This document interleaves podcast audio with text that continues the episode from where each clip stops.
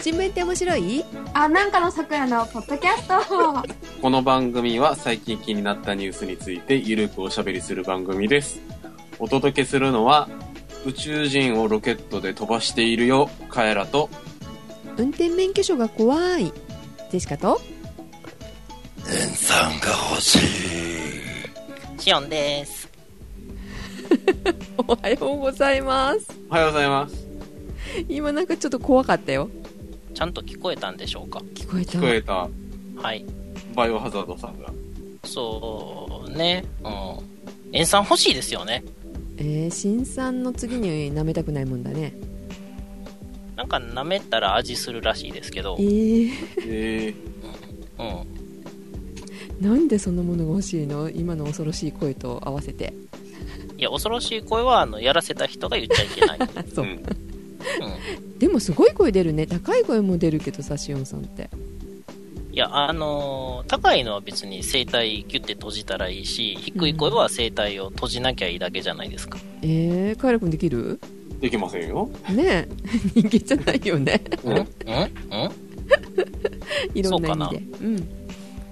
いや、あの、塩酸があれば、翡翠かどうかがわかるじゃないですか。あ解けなかったら本物だってことそうですね。偽物やったら、シュワシュワシュワーって泡が出ると。もし本物が泡出たら、ちょっとあんまりかけたくない試薬ですよね。なんで反応がね。いや、大体原石とかに使うんで、そこからカッティングするから、すぐ洗えば大丈夫でしょ。あ、そっか。塩酸が欲しい理由で、はいこれ翡翠かなと思ってう、ん糸魚川のあたりで拾った石が翡翠かどうかは見た目わからないんで、塩酸かけてみようかなと思ったんですよ。はいというわけでね、うんえー石を拾う場合は、あれこれ前言いましたっけああ言ってました言ってました海で拾うようにしましょうね。おそうなの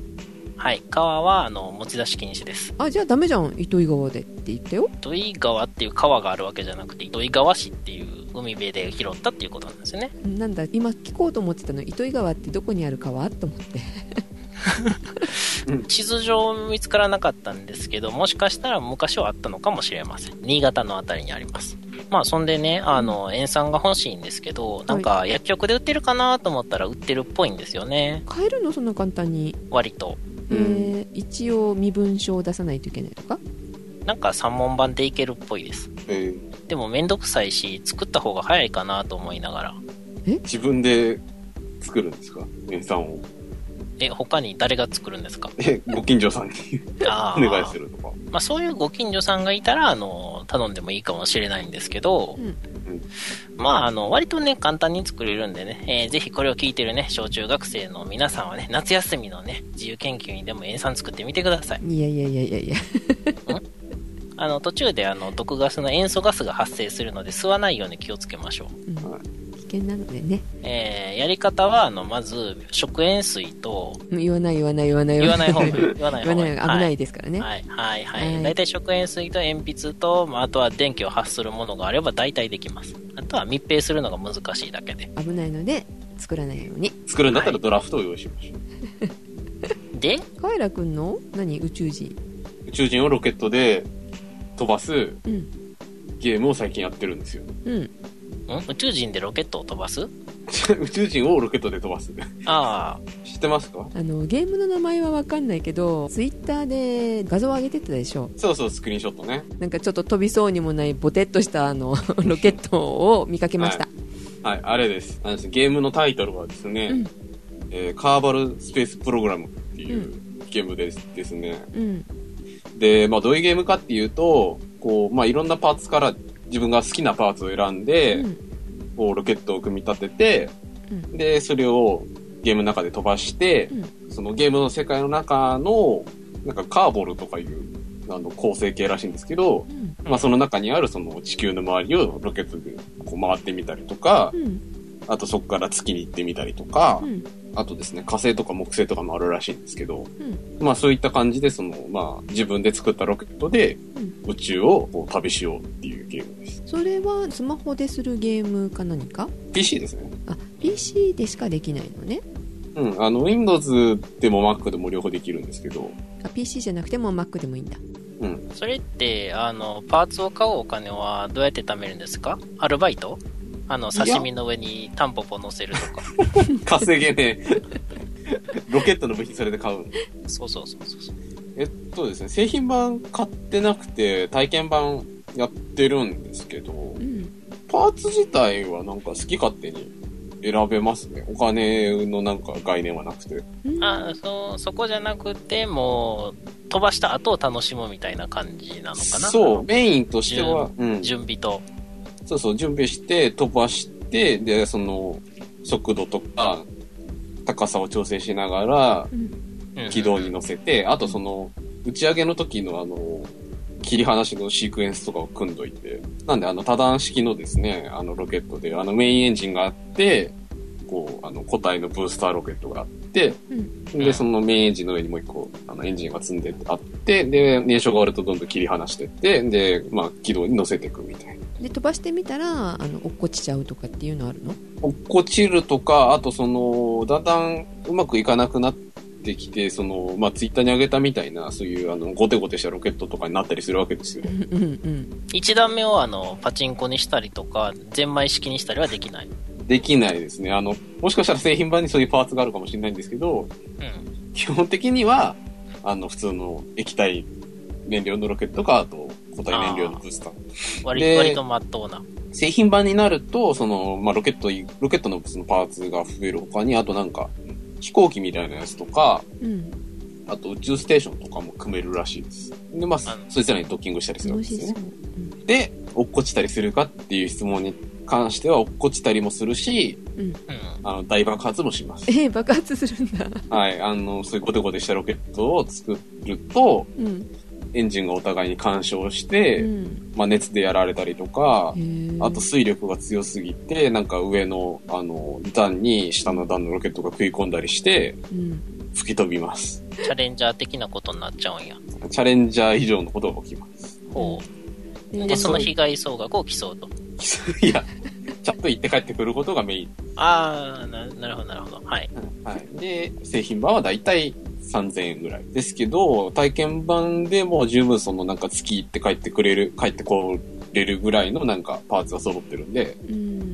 結構遊べるんですけど、この操作の難易度が高いです。体験版は途中で保存して後でしようとかっていうことはできないあ、できますよ。あできるんだ体験版でも、へえ、うん。ただその宇宙ステーションだとか飛行機の組み立て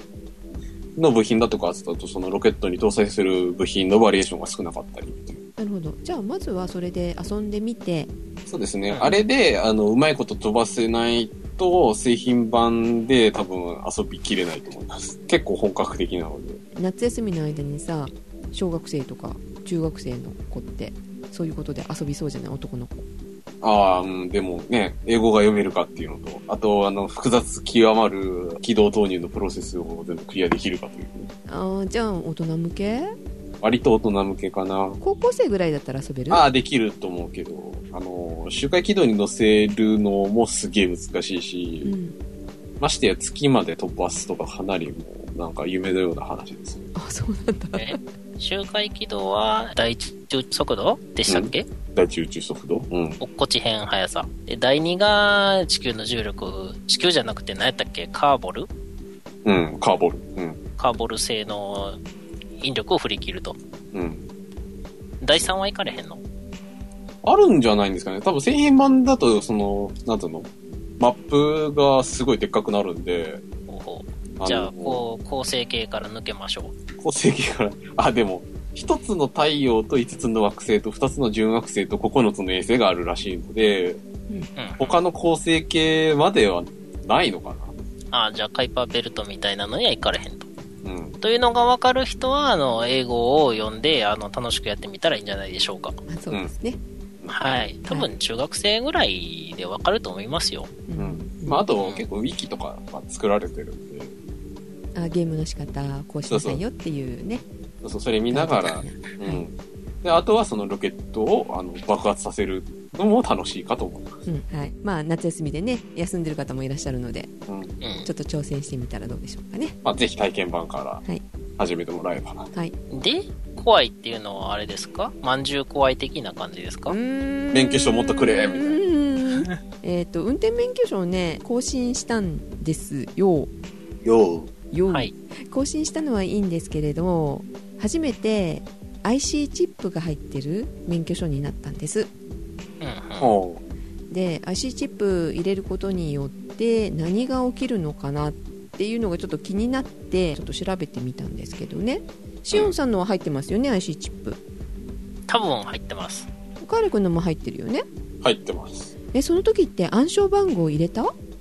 設の定した二つ入れるなやんつか、ね。え4桁2つでしたっけそううそうそう、んはいあれって何に使うかご存知でしたかあの、相性番号を。暗証番号も含めて IC チップ、え情報を参照するのに使うと思ってたんですけどうん、気持ち悪くなかったですか読み取られるとかさ免許証の情報を読み取られても免許証自体を偽造されるよりもう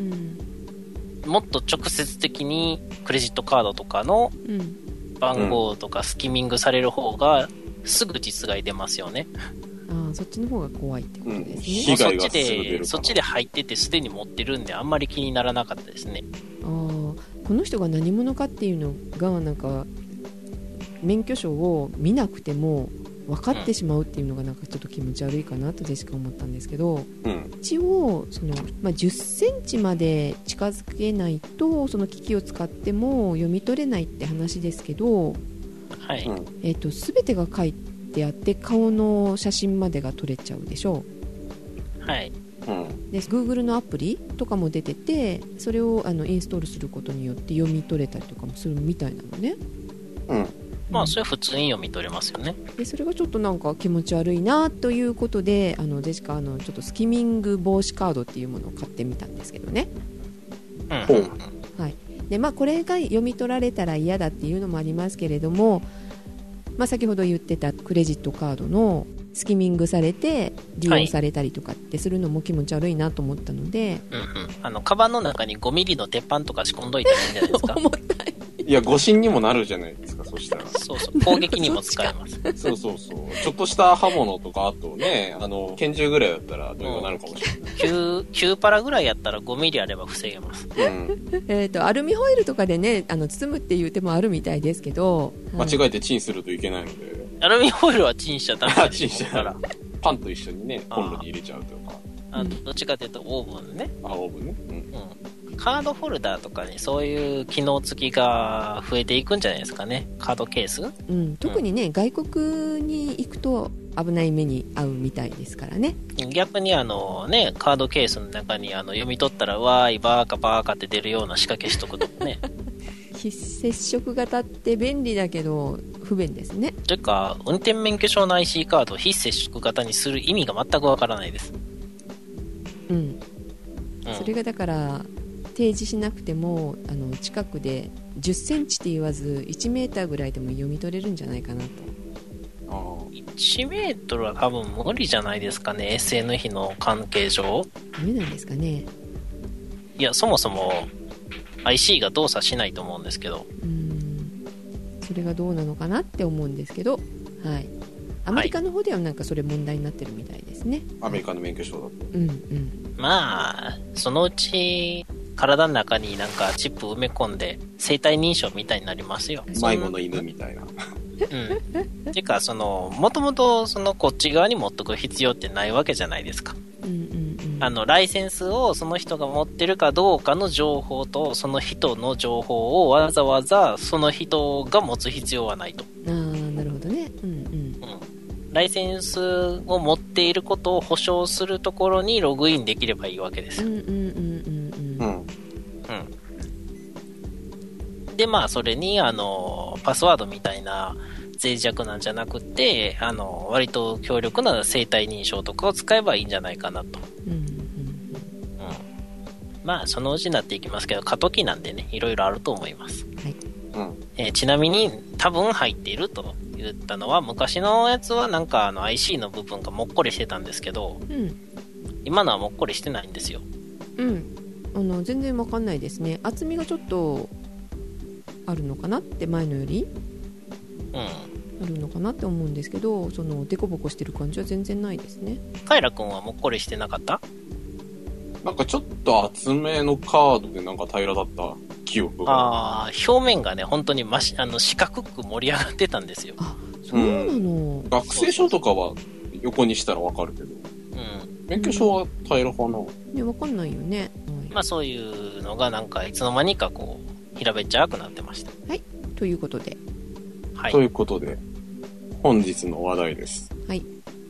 なんか、収録するのすげえ久しぶりな気がするんですけど、うん、1ヶ月ぶりぐらい、まあその間にまあいろいろありましたけど、うんまあ、国際的に大きい話題何かなということで、うんあの、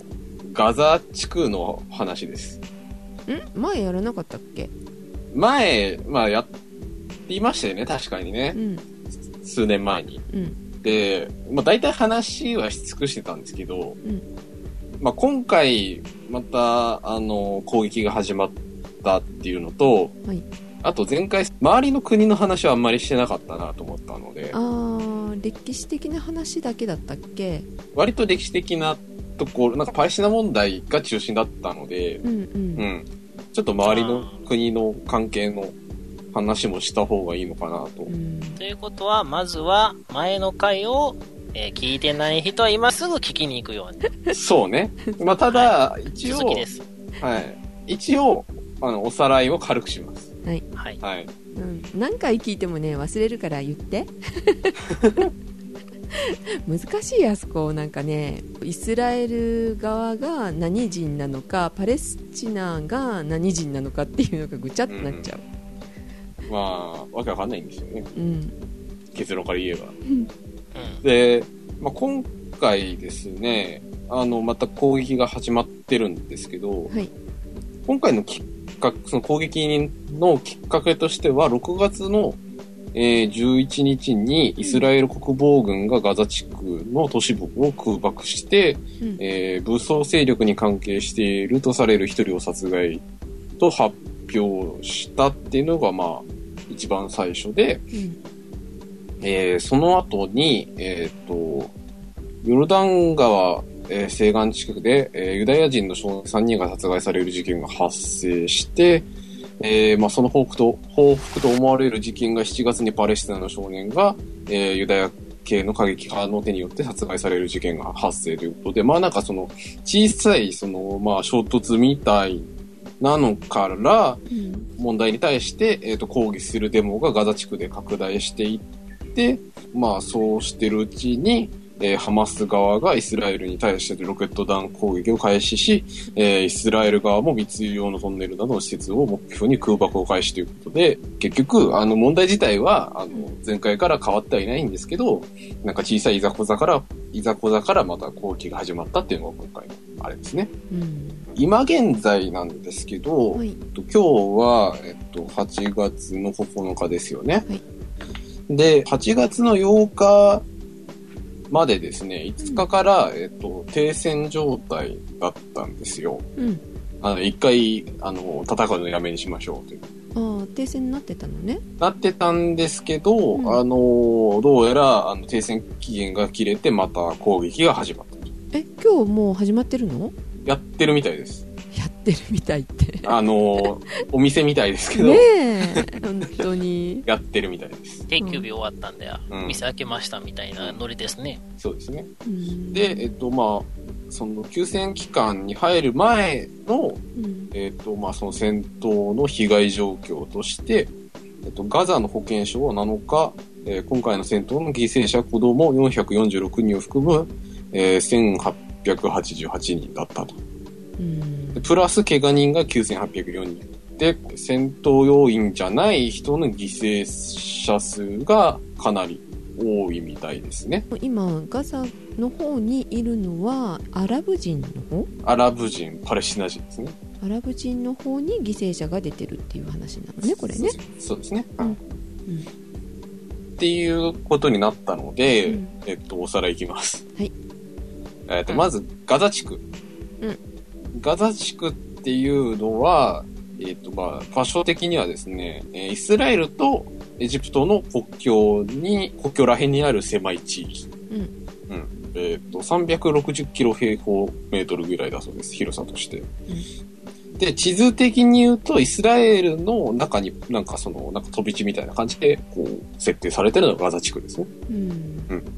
で、その中に150万人の人々が、えー住んでいると。うんすごい人数だね、ぎっちり、ぎぎっちりです。うんで、そのぎっちりなところにあのミサイルぶち込んだりするんで、それは人が死にますよね。そうですねで、えっと、周りの国国が、えっと、西にエジプトだとか、あと東にヨルダンがあったりすると。うんまあ、なので、あの、地中海沿岸の地域ですね。うん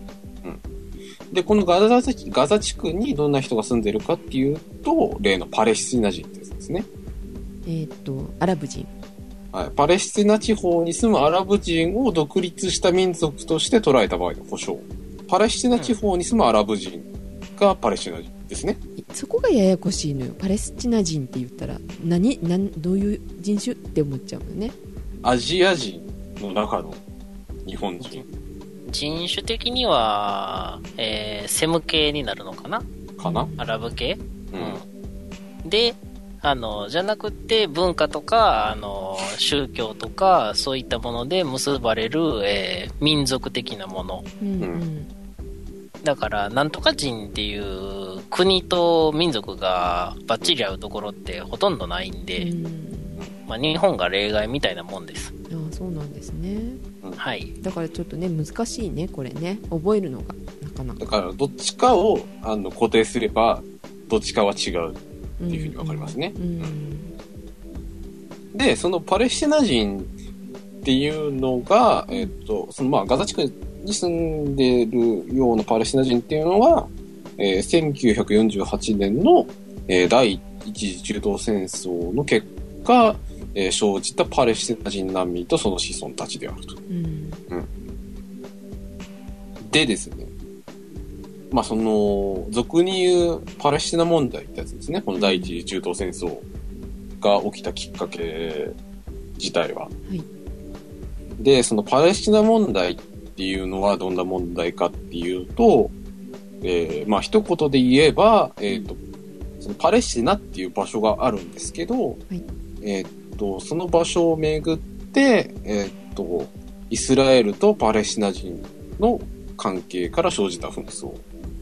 でイスラエルっていうのは中身としては、えっとユダヤ人ですね。うんうんで、パレスチナ人っていうのは、まあ、さっき出てきたパレスチナに住んでるアラブ人ですね。うんなんで、まあ、その族に、あの、ユダヤ人と、えーまあ、パレスチナ人、アラブ人との、えーまあ、戦いであるとうんいうような言い方をしますよね。ユダヤ人も人種的にはもともとアラブ系ですけどね。うん。もともとあそこから生じた宗教なんで。生じて、本当はあの、民族宗教やったんで、他の民族、人種が入る余地はなかったんですけど、うんえっ、と、ある時、あの、白人系のお国が丸ごと回収するという歴史上の、まあ、ものがあって、えー白人系の人とかもユダヤ人として、えーいる人たちが混ざっていますと。まあ、ヤフェト系、顔見ただけじゃわかんない感じちょっとわからないですね。それっぽい人もいるし、よくわかんない人もいる。うんうん。で、このパレスチナ問題が発生したきっかけっていうのが、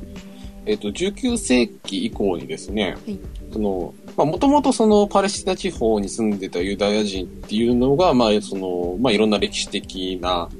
あの、背景から、パレスチナから追い出されたわけですよね。まあ、言ってみれば。うん世界中に散り散りになったユダヤ人が、まあ、その、もともとその自分たちの祖先が住んでた場所に帰ろうっていうですね、シオニズム運動っていう、まあ、運動が、えっ、と、盛り上がってきたっていうことが、まあ、きっかけで、その、パレスチナにはまあずっとその、ユダヤ人が出てってからは、あの、アラブ人が住んでたところに、えーユダヤ人が帰ってきて、うんその、よそからね、あの、知らない人が来て、勝手にその国建てるとか言ったら怒りますよね。そうだね追い出されるってことでしょはい。だし、よくわかんない奴が隣にいるみたいな状況なので、うんまあ、それで、えーまあ、揉めてるっていうのと、あと、えっ、と、それに関して、えっ、と、まあ、イギリスが、まあ、非常にややこしい外交をしてくれたおかげで問題がめちゃくちゃになっていると。うんうんうんはい。っていうのが、まあ、前回、あの、細かく話したところだったと思うんですけど、はいで、まあ、その、えー二次大戦終わってから、えっと第一次から第三次の中東戦争が起きたと。うんパレスチナ人が住んでたところにユダヤ人がやってきて、そのイスラエル、イスラエルっていう国を建てたことによって問題が激化したというのが、その今のパレスチナ問題の、まあ、背景ですね。はいで、その今回の、えっと、ガザ地区での紛争に関して、その誰と誰が戦ってるのかっていう話なんですけど、えパレスチナとイスラエルっていう形ではないのまあ、基本的にはそうなんですけど、うんまあ、より具体的に言うとすれば、うんえっと、パレスチナの自治政府とイスラエルが戦っていると。うんで、このパレスチナの、えっとまあ、暫定自治政府とか自治政府とか、まあ、ちょっと、まあ、あのいろんな言い方があるんですけど、うんえっと、パレスチナ自治政府っていうのは、えっと、94年に、1994年に設立されたもので、はいえっと、パレスチナ解放機構 PLO と、えーイスラエルの、えー間で、えっと、オスロ合意っていうのが、えー合意されて、えっと、そのヨルダン川西岸地区っていう場所と、あとガザ地区を、まあ、パレスチナ人で管理しましょうっていう、まあ、自治管理しましょうっていうことでできたのがパレスチナ暫定自治政府ですね。はい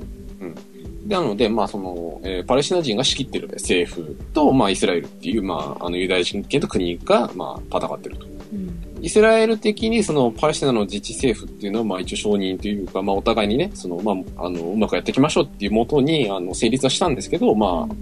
現在どっかどっかやってるんで、うんまあ、実際問題どんなところなんでしょうねという話はまああるんですけど。はい。で、えーっと、今の、えーっと、ガザ地区っていうのは、その、まあ、さらに、あの、誰が仕切ってるのかっていう話なんですけど、えーパレスチナ人の中に、でうん中にもいろんな、その、勢力っていうのがあってう、んでう、ん今のガザ地区っていうのは、ハマスっていう勢力が仕切ってますと。ああよく聞くよねちょっうとテロを起こしそうなところだったっけ過激なんだっけまあ、割とそのイスラムの、あの、教えに忠実な人たち。うんすねで、あとそのさっきもう一つ出てきた場所のヨルダン側に西岸地区ですね。うんっていうのは、ファタハっていうところが仕切ってうんる。で、ファタハっていうのはもともとその、パレスチナ解放機構、うんピエロを構成してた、まあ、勢力で、最初のオスロ合意の地点から見れば割とオリジンな勢力ですね。うんうんアラファト議長とか言ったのはファタハファタハですね、ピエロはう。んはい。お歌を、は歌いません。はい。はい。ということなので、そのパレスチナっていうアラブ系の勢力を見ても、中でさらにそのファタスとファタハあっていうので、まあ二つに分かれてる。うんうん。なので、そのパレスチナ自治政府自体が二つに分かれてると。うんうん、いうことで、またそれで、あの問題が複雑化してるややこしいねと。はい。まあ入れ子になってるわけですよね。はいで、その、まあ、ハマスが出てきた背景として、うんまあ、その、パタハ自体は、その、まあ、そもそもね、その、立ち上がったきっかけ自体が、その、イスラエルと合意して、まあ、できたような組織なわけで、その、まあ、和平をね、仲良くしましょうっていうことが非常に、あの、だあの一義的で、で、あとその、世俗主義。だからその、あんまりその、宗教的な教えっていうよりは、まあその、まあそういったものを排除したような、うんえー組織だったんですけど、うんまあ、得てしてその、なんていうのかな、ちょっとこう、激しいこと言ってる人たちの方が、あの、声がでかかったりとか、ちょっとよく聞こえたりする場合ってあるじゃないですか。そうですねハマスっていうのはイスラム主義を掲げていたので、まあその、パレスチナの、えーと有権者の支持が、まあだんだん集まっていったというような、あの、背景があるそうで、はいまあ実際のその選挙をした結果、そのガザ地区は、その、ひっくり返ったハマスが勝ったりというような形で、二つに分裂してきたんですけど、うん今力があるのはハマススうんう、んの方が、まあやっぱり新興勢力として勢いがあるんですけど、うんただですね、その今年、2014年の6月2日に、えっと、まあずっと長いこと対立してきたファタハとハマスの間で、合意が成立したそうで、うんうん。で、そのパレスチナ自治区に統一内閣が発発足したいと。なんか今までその、仲間内でバチバチやってたのが、うんそのまあ、仲良く入れましょうよということで、まあ統一した内閣が発足したんですけど、はいで、アメリカ政府もそれを承認しようと。うんで、それに踏み切って、まあ、国際社会的にも統一内閣自体は認められて、えー認められるものになったんですけど、うんえーっと、まあ、これに対して、美味しく思わない、よく思わない人たちっていうのは、うんイスラエルですよね。言ってみれば。ああ向こうが揉めてる方がう楽しいってことそうです。敵が内輪もめしてる方が、こっちにとっては都合がいいわけじゃないですか。うん潰すにも、ほっとくにも、余計な手をかけずして、相手が勝手に自滅してくれるわけですから。そうだね。なので、なんだろう、国際社会的にパレスチナ勢力が統一されたものに対して、おう頑張れや、みたいな感じで、その、まあ、応援されてるのがちょっと美味しく思わないイスラエルが、まうあ、んそういった攻撃に踏み切ったっていうようなことも背景にあるらしういです。ん、なんと。はい。うんっていうのが、うんえーパレスチナ問題と今、ガザの、うん。えーバックボーンですね。うん。で、えーっと、で、今回のあのメインである、その、えーまあ、そいつら以外の周りの外国の国々は、その問題に対してどんな関わり方をしてるかっていう話なんですけど、はい。一つ、あの、いい記事を見つけまして、うん。えー池内聡さんっていう方がですね、まあ、執筆された、えーっと、ガザ紛争をめぐる中東国際政治という記事がありまして、はい。えーブロゴスか、んっていうところの、えーサイトに上がってたんですけど、うんえっと、まあ、そこでですね、まあ、一通りその、関係国の、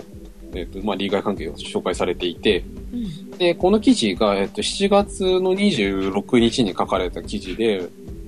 で、そまあ、その時はまだ、あの、まあ、これから停戦しようみたいな話だったので、うん。えっと、まあ、目下の課題は一時停戦をどれだけ延長できるかっていうことが課題だったんですけど、まあ、うん実際今日になってみて、あの、停戦期間終わって、まあ、抗議が始まっちゃったので、うん。まあ、これはしょうがないですね。はい。はい、今回の、えっと、ガザ紛争をめぐって、まあ、一番その、この紛争状態を、あの、どうにか解決しようと、あの、奔走してるのはアメリカですね。うん。アメリカは、じゃあ戦争させないようにって思ってるのね。まあ、世界の警察ですから、まあ、あんまりそのね、古文どもがバタバタやってくれると、目障りじゃないですか、アメリカ的にも。うん。まあ、裏でいろいろあるんでしょうけど、まあ一応そのね、国際社会的にも一応そのね、あの、停戦を仲介しなきゃみたいな、あの、まあ義務があるので、うんまあいろいろ奔走はしてるらしいんですけど、結論から言えば、アメリカは今回、そのガザ紛争をめぐっていろんな国々があるわけなんですけど、あのどの国に対しても強い影響力を持つことができていないっていうのが結論だそうです。あ、そうなんだ。はい。で、その、どういう状況かっていうとう、ん。まあ、より具体的に言うと、うん。アメリカは、まあ、それぞれの国に対して、ある程度パイプはあるんですけど、うん。古文同士で、二派に分かれて、うん。喧嘩してるので、うん。ちょっと手のつけようがないみたいな状況だそうです。どっちにも味方になることができないってこと味方になることができないっていうか、5人ぐらいのうん。お友達グループがあって、うん。自分以外の4人は全員自分と仲いいんだけど、うん。その4人が2派に分かれて喧嘩してる時にどっちの肩持つみたいな。 とりあえず喧嘩やめさせなきゃいけないんだけど、それぞれに言いたいこと言ってもお互いにその喧嘩してるわけだから、うん。それ通りに動いてくれないし、どうやって収めようかみたいな状況だそうで。えーそこは第5の勢力としてあの空爆を開始すれば力を持って制する。そう全部やっつける全部やっつけ。お前らいい加減にせえ。そうそうそうで、まあ、どこそこ行って、どこ、誰と、誰それと、あの、まあ、会談をしたとか、まあそういう個別の、あの、事例はあったんですけど、うん。まあそれ話し出すとめんどくさいので、あの、結論からサクッとなぞっていきます。いまずですね、その、周辺各国としてですね、えーエジプトですね。うんエジプトっていうのはですね、えっ、と、トルコとカタールと対立してるらしいです。うん。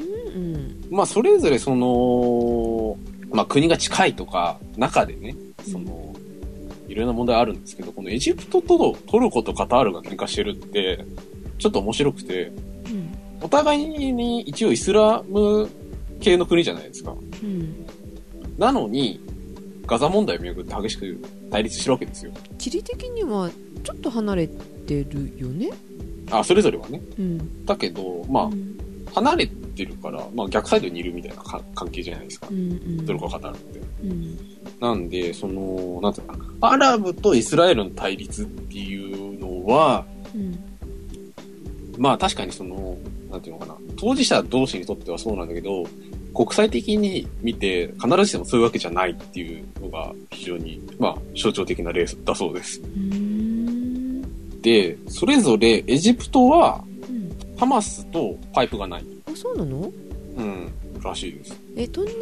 掘ってエジプトの方になんか食料とか取りに行ってたのって、うん。まああれ潰しちゃったみたいですけどね、トンネルもうね。ん、だから仲がいいのかと思ってたうただ、うん、政治的にはパイプがない。ーんで、トルコとカタールは逆にハマスと仲がいい。なんでまあ対立はするわけですよね。うんエジプトと、エジプト、トルコ、カタールがね。うんで、まあ、基本的に中東世界の利害関係としては、エジプトがトルコとカタールと対立してるっていうのが、まあ、メインみたいですね。うんだからその、まあそれぞれその、まあ、ハマスと仲いいのか悪いのかってところですよね、結局ね。ガザ地区の問題だあから。うん。ーで、ファタハはですね、一方、うん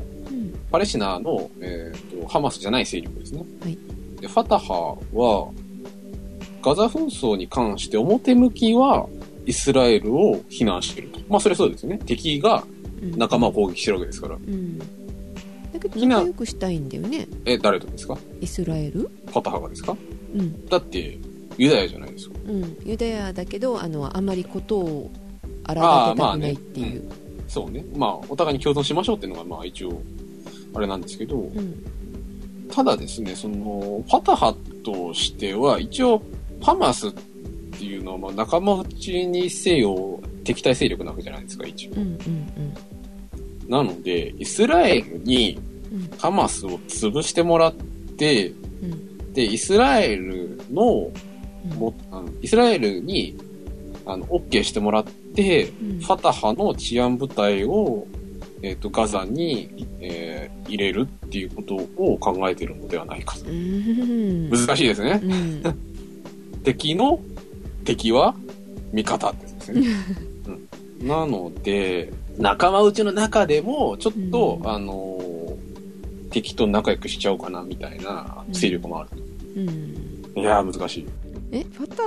ハについているのはどっち周りの国はえーっと、エジプトかなあそうかハマスにうはんパイプがないって言ってた方うのエん。ジプトが仲がいいわけね、そうですね。まあ、若干消去法臭いですけどう。んうん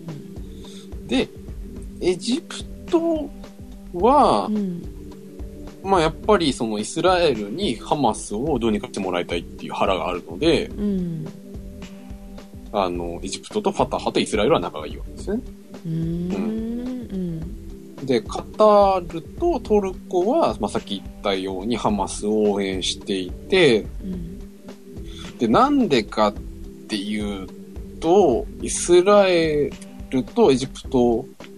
んじゃねえや。だから、カタールごちゃとごトちゃになっルてきコたは、うんカタールとトルコは、うんファタハと仲悪いんですよ。あファタハうん。だから、それはそうですよね。ハマハマスの仲がいいかハらマスがいいから、うんファタハが嫌なので、うんだあもう大丈夫カイラ君あのさくらさんみたいになってるよ話してる途中で「うん」とか言ってるよこれなんかね、図に書いた方がいいですよね。そうなんだよねそれが難しいとこだねポッドキャストだと図を見てもらうことができないんじゃなできいらうねん、ファイルで載せればいいかもしれないんだけど、はいじゃああのーね、えー皆さんブギーボード用意しましょうねはいで、まあ今言ったぐらい、むちゃくちゃなわけですよ。うんまず大きい、その、イスラエル・パレスチナっていう勢力があって、パレスチナの中にさらに、えっと、ハマスとファタハがあって、で、イスラエルを応援する諸外国もあれば、うんえっと、ファタハを応援する国もあるし、ハマスも応援する国もあるし、うんえっと、まあ、その関係から敵の敵は味方理論で、えっと、パレスチナと仲がいい場合もあるし、イスラエルと仲がいい場合もあるみたいな話ですよ。うんなんかこういう関係ちょっと似てるよねそういうのねえ、誰私はあの人嫌いだけどさってなんか裏で陰口言いながら 表上なんかすごい仲良そうにしててあえどの人とどの人が仲良くてどの人が仲が悪いのか分かんないっていうねだからこれが国じゃなくて、あの、男性、女性みたいなあれだったら立派な週刊誌のネタです、これは。 あそっちね、ううんん、うんあのぜひヘタリアみたいな感じで漫画にしてもらえればあん本当だね顔がつくと分かりやすいんだけどさ国の名前とかその何派とかっていうので言われてると日本人の名前じゃないから特に分かんないよねカタカナだしね。うん、ああ、ということで、うんそれぞれバシバシやってて、で、アメリカは一通り話をできるんだけど、うん、話ができるだけに、うんえっと、まとめるのが非常に難しい。そうそう 全部の関係が分かってるとどう修復したらいいのかが分かんない人間関係と一緒ってことね、そうですうね。ん、だから当事者国同士の話し合いっていうのはまず無理なんで、んじゃあその周りの仲いい人たちにお願いしようかっつっても、仲いい同士で、あ仲いい人たち同士で、むちゃくちゃやってるんで、うん収められないと。うん、あだからそれさっきのほら友達関係言ったけどさ男女の仲じゃなくって同性での特に女性でのそういう仲を見るとよくわかる、いう か、もうパレスチナ問題に匹敵するぐらいの。うんで、えっと、話を戻すと、うんあの、まあ、休戦期間を得て、えっと、まあ、延長の交渉は失敗して攻撃が再開してるので、うんえっと、まだちょっと収拾がつかない状況にあるというのが、えっと、今のガザ紛争の状況であると。あーまだ続くわけね、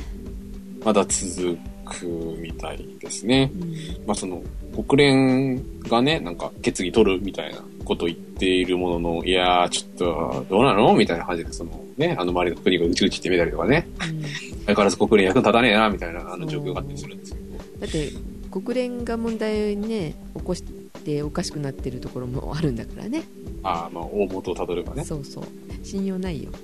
信用ないし、うん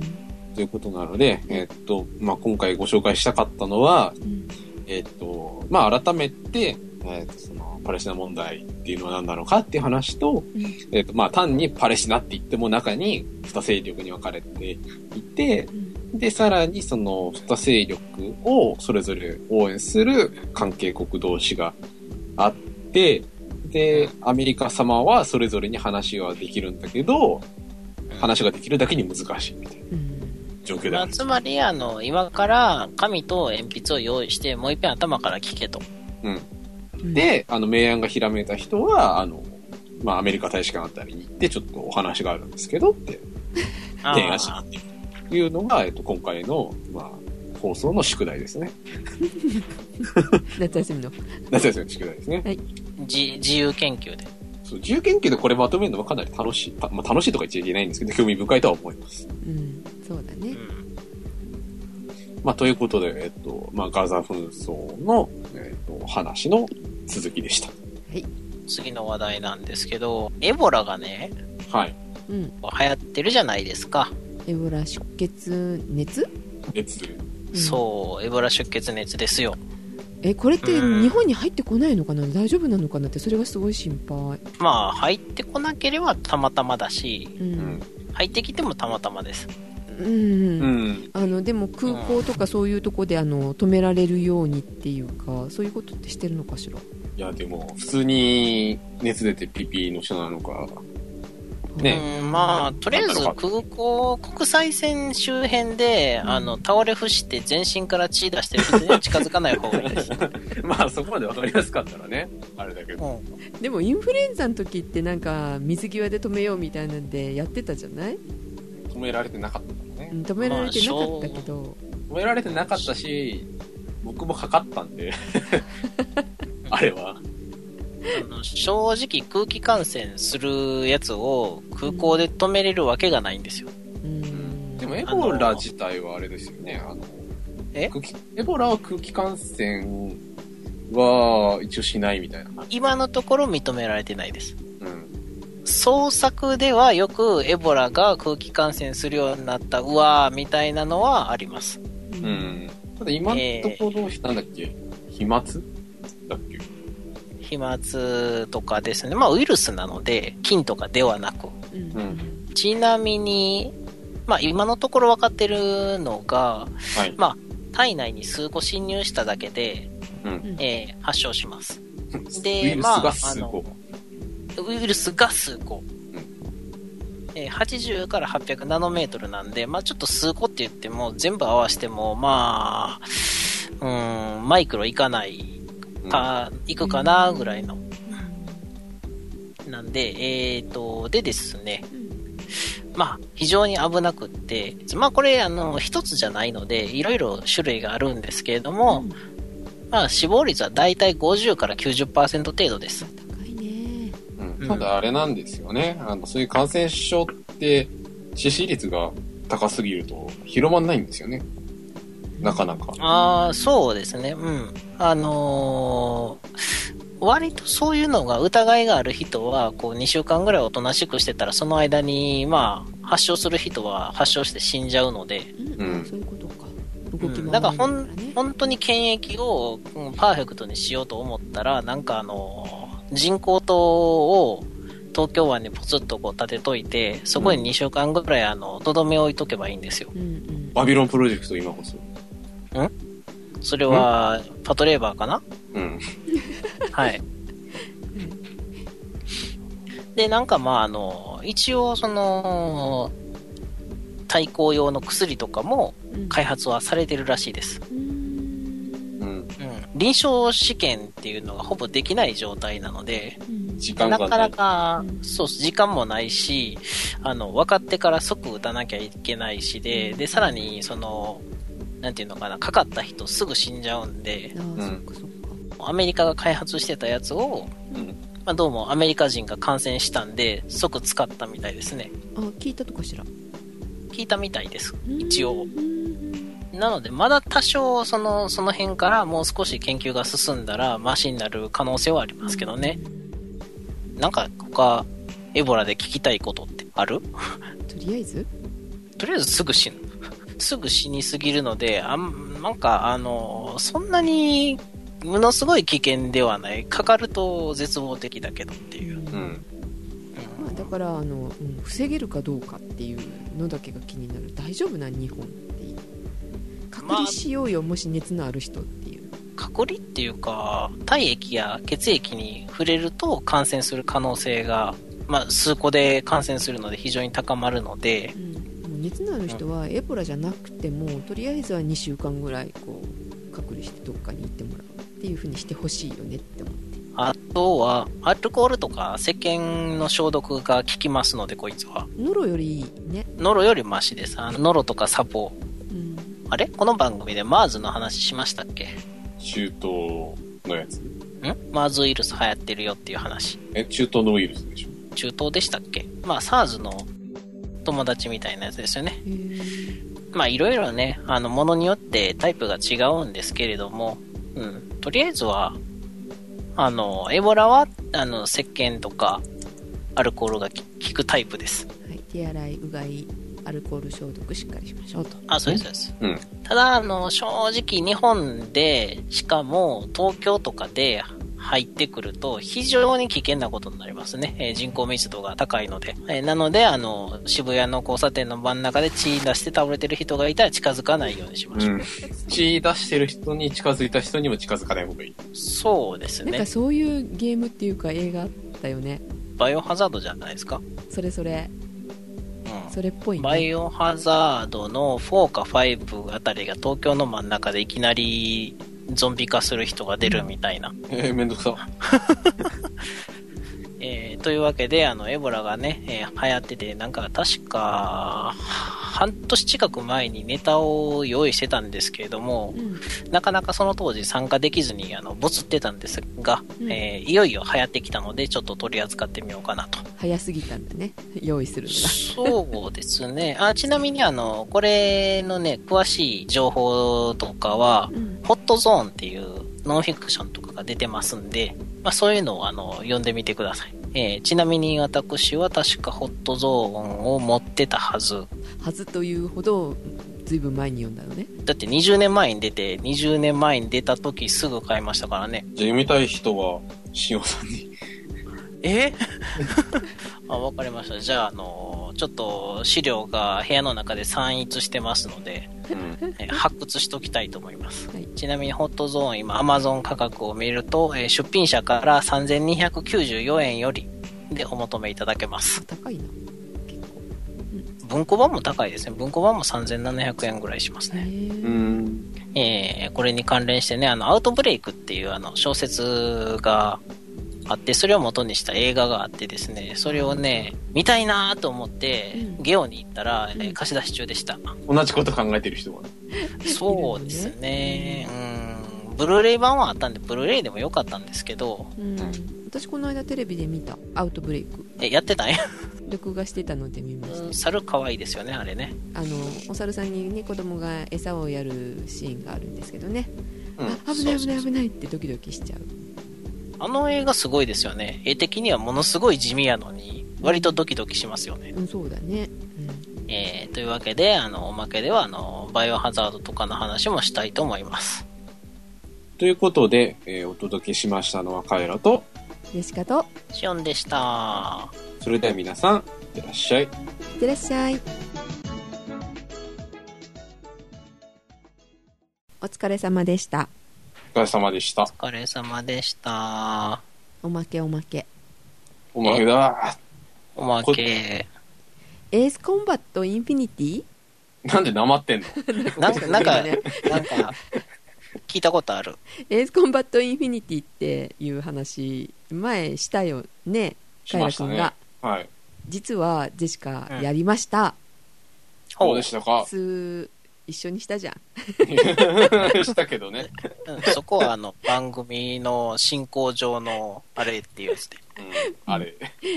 あのーオンラインでできるからさ一緒に飛べるんだよねだかそらうそどんだけ上手になったかとかって見れるっていうね恥さらしをしたと。なんでなんでえでもジェシカさん、ちゃんと飛べるようになってたじゃないですか。というかこの「エースコンパクトインフィニティ」のシリーズはうんあの離陸着陸ないじゃんまあね、ないけど。うん、それに技術はいらなくって、どっちかっていうとそのオンラインで飛んでる間はあの敵を何機倒せるかみたいなのを競うやつだよね、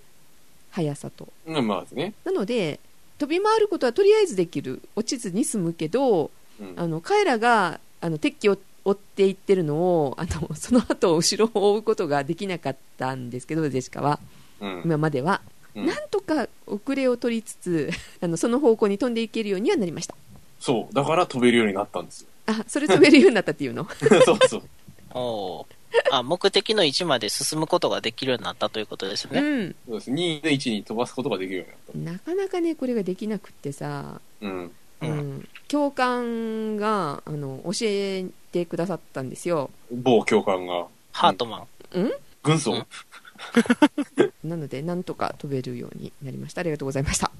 あ、っていう申し送り事項みたいな。いやエースコンバット楽しいよっていうね最近やってるんですかああ最近やってるっていうかあのツイッターでねエースコンバットインフィニティの話を聞いてやり始めましたっていうリスナーさんがいらっしゃいましたえー、でオンラインでもできるそうですよみたいな話になってたんであのジェシカまだ下手くそなん で上手になったら一緒に飛びましょうっていう話したんですけどね、うん。えっとうんツイッターでねふお二人ぐらい見かけたかな、えーう、ん、なのでもうちょっと飛べるようになったら秋ぐらいには取れる、長いな、先が。だってさあのその教官は5万点ぐらい取るのねうんそのまあね、うん。一つの戦いに行った間にね、うんでカあ。エ教ラ君官はですからね。うん、カうんエラはね1万点ぐらい取るのよえ、調子がいいって3、2後半ぐらい。2ね万そ後れ知半らぐないらい。あのゼシカみたいな1万ぐらいだったから でさてゼシカは何点取れるでしょうシオンさんに質問ですリスナーさんに、あの、当てっこさせるやつじゃないんですいや違ねう。違うそんな地味なクイズ。そうそう。えーじゃあ、えっ、と、980点。おちょっと近いかもしれないけどうんおうえーっと大体ね平均500点取れればいいか 何もしてないのになんで500点もらえるんだろうと思いつうつん。ね、なんかに当たったのかな、みたいな。もしくは落とさなかったのか。足を引っ張りながら皆さん上手な人ばっかりでさそうそう。なんでこんなカスがいるんだろうって思ったと思うんだよね 500? みたいスカウターの戦闘力みたいなもんですよね。な。そうですね。うん。スカウターで500だったら、まあ大したもんですけどね。そうですね。一般人5ぐらいでしたからね。うん。そうそうそう。まあまあもうこの話は置いておきましてあの、はいはいちょっとゲームの話しましょうかいいですね。うん、最近気になるゲームっていうか買ったゲームでもいいしやってるのは、バイオハザード、コードベロニカです。んそれいつぐらいに出たやつ、 2000年ぐらいえどれでやってるの XBOX? ?Xbox 360です。うんうん、ドリームキャストが、なんかピックアップがうまく動かなかったので、ドリームキャストは諦めました。でやってるのはそれ気になるのは気になるのは、うんゼロ、濡れガラスの巫女。ゼロ。萌えっっていう感じの。うーんそういう人もいるでしょうね。あの、ゼロっていうシリーズの久しぶりの新作ですね。どんな感じのゲームなんですか写真機を持って、はい。わらわらと出てくる幽霊をうん。撮影して退治するゲームです。ああ、前聞いたことある。しゅんさんな、どっかで紹介してたよね、それ。多分しました。ああ、覚えがある、覚えがある。ちょっと怖かった、なんかそれ。怖い系だよね、だからね。ホラーですよね。うん。いや、別に怖くはないですよ。しゅんさんの怖くないは怖いんだよ。あの、なかなか敵がいい感じのポーズを取ってくれなくてイライラするとか、そういうゲームです。前 DS だったっけなんかそれで聞いたようなえ気ーがっすと、る。一番最初がプレステ2で出て、うん。で、続編が、まあ、え3作品プレステ2でうん。うん出ました。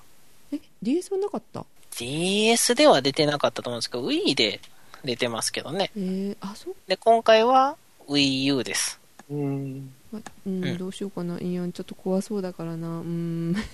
いや、でもたまにはホラーいいんじゃないですか。いえー、寝れなくなっちゃうよ。こう見えて結構怖がり。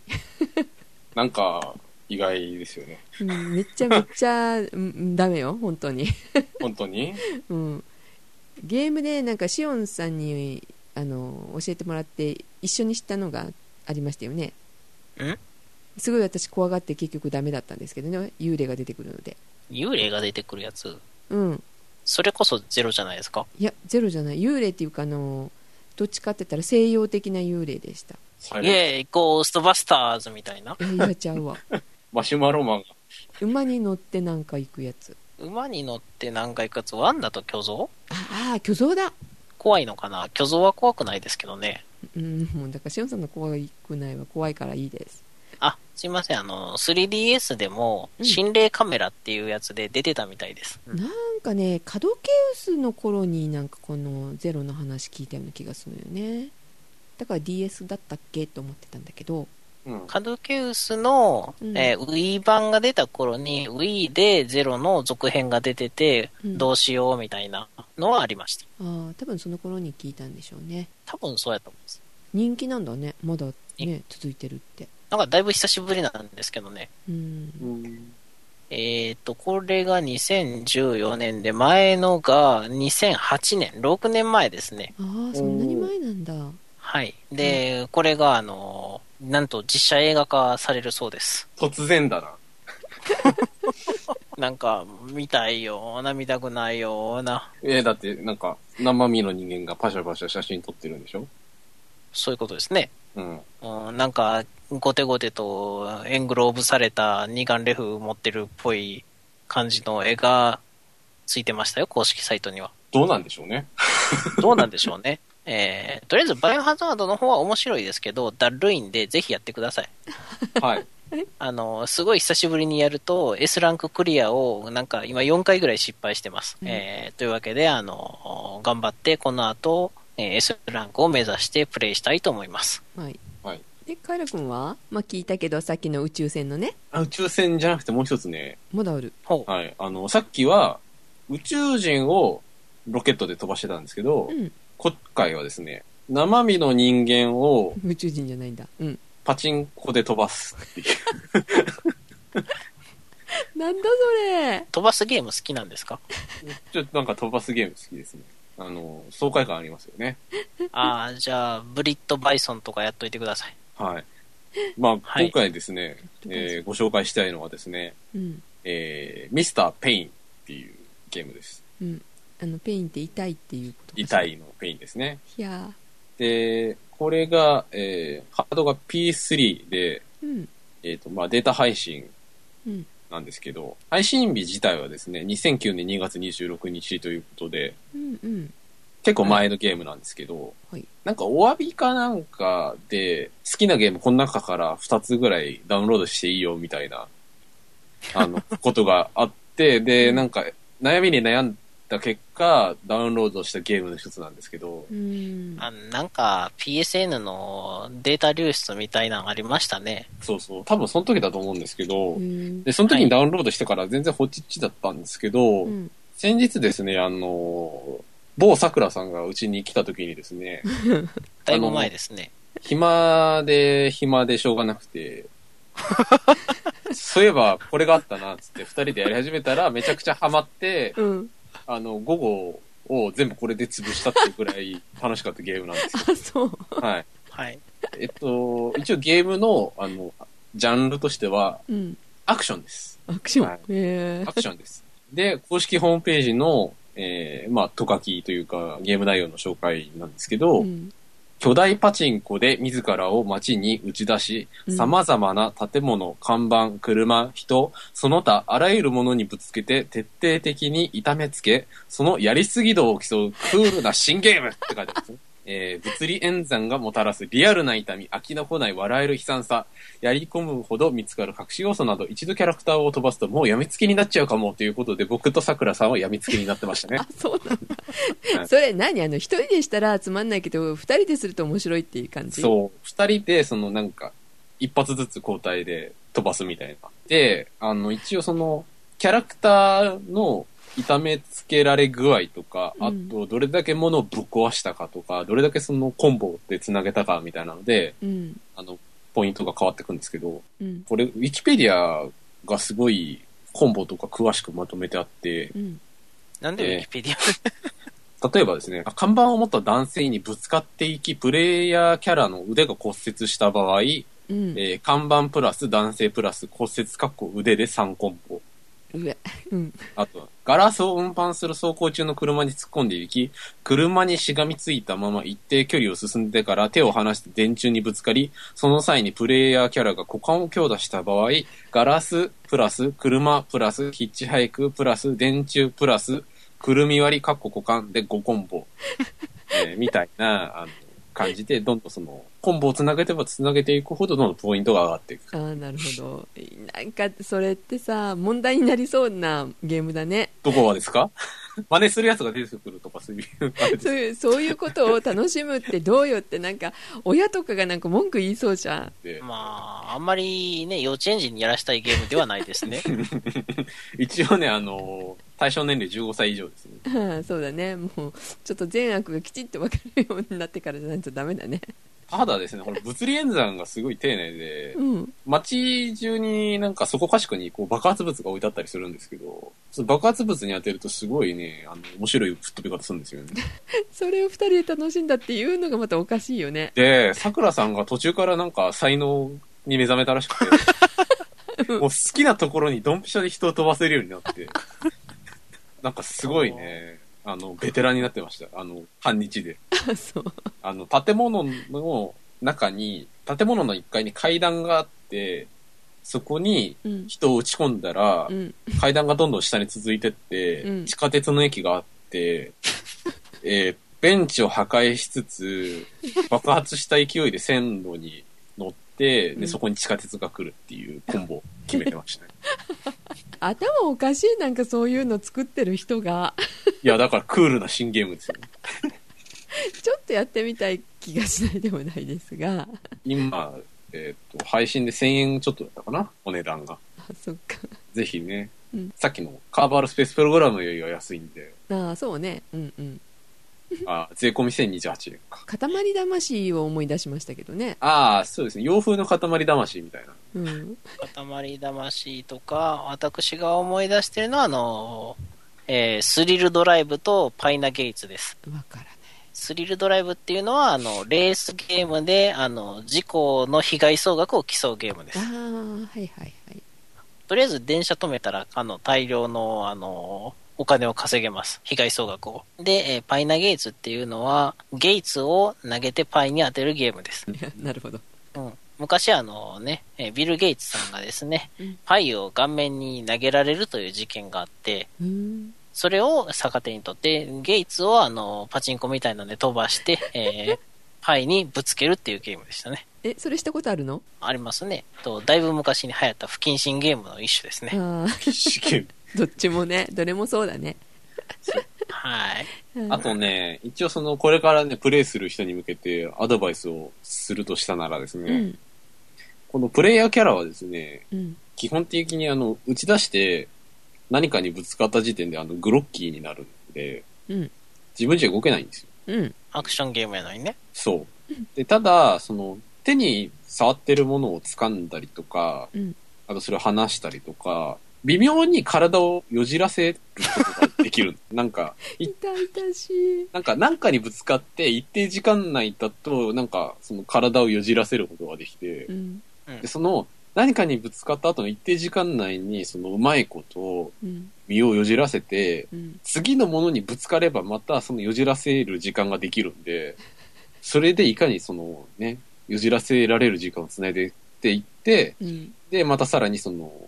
コンボをね、うん狙えるかどうかっていうのはその、ポイントが加算されるかどうかの決め手になるかなと思います。それが重要なのね、結構ね。それがかなり重要です。それは、ああとはなるの、プラットフォームは、プレイステーション3。あ、3か。はい。はいそれを楽しめるあなたたちって。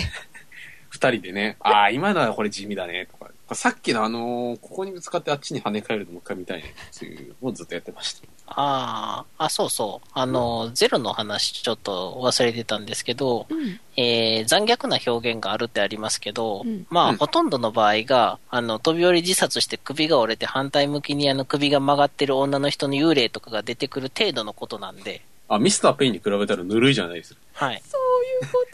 まあ、あとはあの、全身釘を刺されてるとかね。と。うわーああ、で、ミスターペインだってガラスに突っ込んでくるんですよ。痛そう、嫌だ。まあ、なんていうか、ミスター・ペインの場合は多分、海外のテイストですよね。うん、思いっきり海外のテイストですね。うん、だからあの V 破壊とかあの切断があんまりないと思うんですよ、うん。えーその辺がちょっといまいちかなっていう感じでしょうねうん。はい。ということで、痛いゲームの話でした。はい痛いやら怖いやら。では、ジャストダンス Wii U 欲しいです。買ったらあのレビューでおやすみなさい。おやすみなさいおやすみなさい。